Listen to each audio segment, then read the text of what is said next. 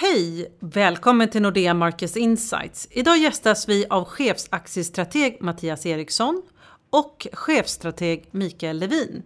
Idag pratar vi om portföljteorier och vilka aktier som är hetast på börsen. Hej och välkomna tillbaka skulle jag vilja säga till dig Mattias och välkommen Mikael. Hej, kul att vara här. Ja, vad trevligt. Vi inleder med att prata lite portföljteori. Mikael, vad är det som egentligen omfattas av det begreppet? Man kan väl säga att eh, begreppet portföljteori går ut på att du ska konstruera din eh, sparportfölj så att du klarar av att leva med den över tid. Många vill ju köpa när det är som billigast och sälja när det är som dyrast. I praktiken så är det här ganska så krångligt. Och då brukar man återvända till att, att eh, använda olika tillgångslag för att konstruera vad som är för dig en optimal portfölj. Och eh, då kommer man ju osökt in på att det finns två principer inom modern portföljteori. Diversifiering och allokering. Kan du utveckla det här lite Mikael? Diversifiering eh, kan man säga är en av, av eh, finansbranschens äldsta klyschor. Det handlar om att inte lägga alla ägg i samma korg. Det är lite sunt förnuft.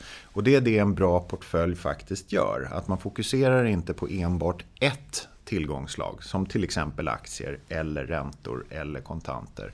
Utan eh, man kombinerar de här för att få så hög avkastning i förhållande till den risk du vill ha. Och allokeringen i, i det här då blir ju givetvis hur mycket ska jag lägga i aktier, hur mycket ska jag lägga i räntor, hur mycket ska jag lägga i kontanter och så vidare. Men hur brukar du resonera när du ska bygga en modellportfölj? För jag antar att du gör det i Nordeas namn. Ja, eh, det utgår väldigt, väldigt mycket från begreppet risk. Eh, det här är ett väldigt komplext begrepp och eh, jag råder ju alla som eh, lyssnar på det här att verkligen ransaka sig själva. Vad har ni för risk? För det är väldigt lätt att ha en ganska hög risknivå när det går bra på marknaden. Då är allting okej. Okay. Mm. Men den här risknivån kan ganska snabbt förbytas till en väldigt, väldigt låg risknivå om det börjar gå dåligt. Så att risknivån svänger hela tiden hos oss själva. Och det där handlar väldigt mycket om att försöka hitta en risknivå som du kan tolerera både i uppgång och nedgång. För det är som jag sa tidigare fantastiskt, nästan omöjligt svårt att pricka topparna och dalarna. Hur mycket att, pengar är du beredd att förlora? Precis. Eh, regel, re, regel nummer ett i sparande handlar ju om att undvik nedsidan. Förlora inte pengar. Och det är ju ganska enkelt matematiskt. Har du 100 kronor och kanske sätter dem på börsen och börsen går ner 50%, ja då har du 50 kronor kvar. Då behöver du en uppgång på 100% för att komma tillbaka till 100 kronor. Så att försök att undvika nedsidan. Och ett generellt råd är ju att, att det kostar ju faktiskt mer, eller det svider mer eh, att förlora pengar än vad det smakar att vinna.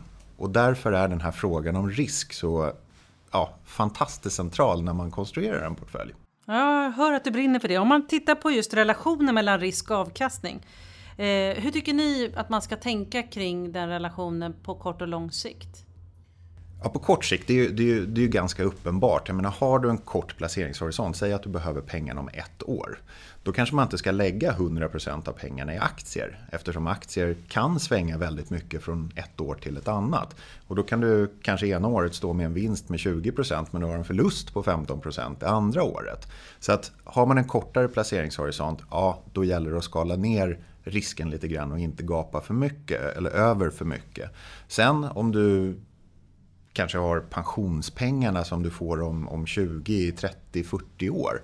Ja, men där kommer de här svängningarna att, att i slutändan att betala sig. För att tar du mer risk ska du också få högre kompensation. Och har du en väldigt lång tidsperiod framför dig då i sparandet så är sannolikheten väldigt, väldigt hög att du faktiskt blir kompenserad för den här ökade risken du tar. Och om du tittar just nu på marknaden, vad, hur tycker du man ska vikta en portfölj just nu?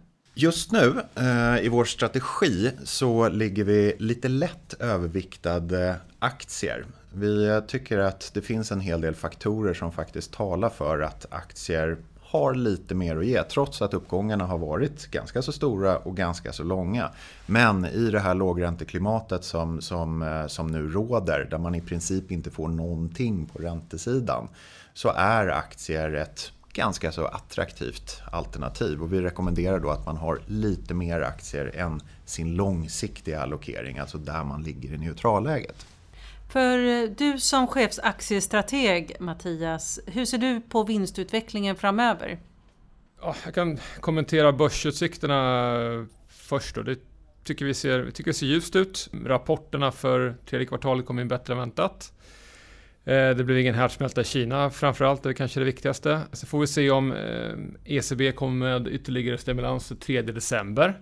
Det var ju det som fick börsen att skjuta upp då 22 oktober var det väl då de hade senaste mötet. Precis. Och det bästa är väl egentligen om de inte behöver göra det utan att det ser så pass bra ut eh, så att det inte behövs fler stimulansåtgärder. Och vi fick ju bra siffror igår då vad gäller inköpschefsindex från Europa och som visar att Europa kan växa med 1,5-2% här framgent. Så det är ju det är ganska bra faktiskt. Sen säsongsmönstret är lite roligt också. Man ska ju äga aktier mellan oktober till maj. Om man tittar på december specifikt så på Stockholmsbörsen har det varit en positiv utveckling 11 av de 12 senaste decembermånaderna sedan 2003. Och vad tycker du man ska satsa på där då? då? Vi har ju en modellportfölj på 24 aktier eh, som slagit index med nästan 20 procentenheter hittills i år. Så man kan ju egentligen välja och vraka där. Men jag kan ta tre exempel som är bra bolag som går att köpa billigt tycker vi och det är Nordax, SKF och JM. Eh, Nordax kanske inte så många känner till, eh, möjligtvis de som har lånat lite pengar där. Man kan låna upp till 500 000 kronor eh, till en hög ränta. De lånar upp billigt, 3-4% och lånar ut 12% ungefär. Så de har en fantastisk eh, räntemarginal till en ja, mer begränsad risk än, än man initialt kan, kan tro och klarar finanskrisen bra också utan större kreditförluster. De har också en fin diversifierad finansieringsstruktur. De har inte som till exempel Collector att de bara har finansiering från, från sparkonton från allmänheten utan, utan även utställda obligationer och så vidare som gör att strukturen för deras finansiering är mycket bättre än, än exempelvis Collector. Värderingen är låg. Eh, vi räknar med att de ska generera en avkastning på kapital på 20 procent så då är handlas den aktien för, för billigt tycker vi. Då. SKF handlar mycket om att man ska våga gå in i, i verkstadssektorn. Eh, värderingen speglar helt enkelt för lågställda förväntningar. Vi tror på bättre effektivitet, inte minst inom automotive-delen då, så vi tror kan lyfta rörelsemarginalen generellt för, för koncernen. Så våga doppa tårna i, i verkstadssektorn och, och SKF specifikt. Och vad gäller JM så gillar vi den strukturella tillväxten eh, och den låga värderingen. Eh, Stockholm väntas vara den region i Europa som växer allra mest fram till 2030 enligt Stockholms handelskammare. Så vi har en strukturell efterfrågan i, i, i ryggen för JMs del och JM är dessutom en av de bästa bostadsbyggarna i, i Europa. Så det är tre fina exempel på bra billiga bolag. Vad kan man läsa om dina råd och din modellportfölj här?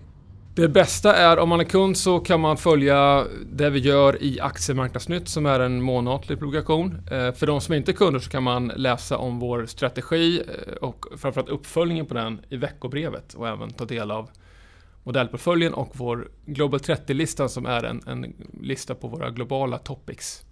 För du ser ju ljust på Stockholmsbörsens utveckling nu de närmaste månaderna med tanke på att aktier är en vintersport. Så hur ser du på det här med att vikta om din portfölj? Tycker du att det är nödvändigt? Ja, jag följer ju helt klart eh, Mickes eh, strategi här med en övervikt för, för aktier. För det ser ju bra ut i det korta perspektivet, även i det medellånga perspektivet här. Eh, men det förutsätter att vi har en en global återhämtning som vi tror nu att global tillväxt kan vara 3-3,5% och då får vi sannolikt se vinsttillväxt för bolagen också som ska driva eh, börsen framgent. För vi tar en liten titt på de globala aktiemarknaderna tycker jag som avslutning. Hur ser de ut och vågar man satsa i Kina och USA? Ja, eh, för närvarande så, så tycker vi Europa är eh, mest intressant utifrån ett globalt perspektiv. Eh, vår globala modellportfölj, där överviktar vi Europa och vi underviktar tillväxtmarknader, framförallt då Latinamerika som i princip eh, inte har någonting alls för sig som talar för den regionen. Eh, och även Östeuropa där vi också tycker riskerna är lite för höga i eh, förhållande till, eh, till vad man kan få ut på avkastnings, avkastningssidan. Men det stora framöver, eller 2016, det blir ju givetvis vinstutvecklingen.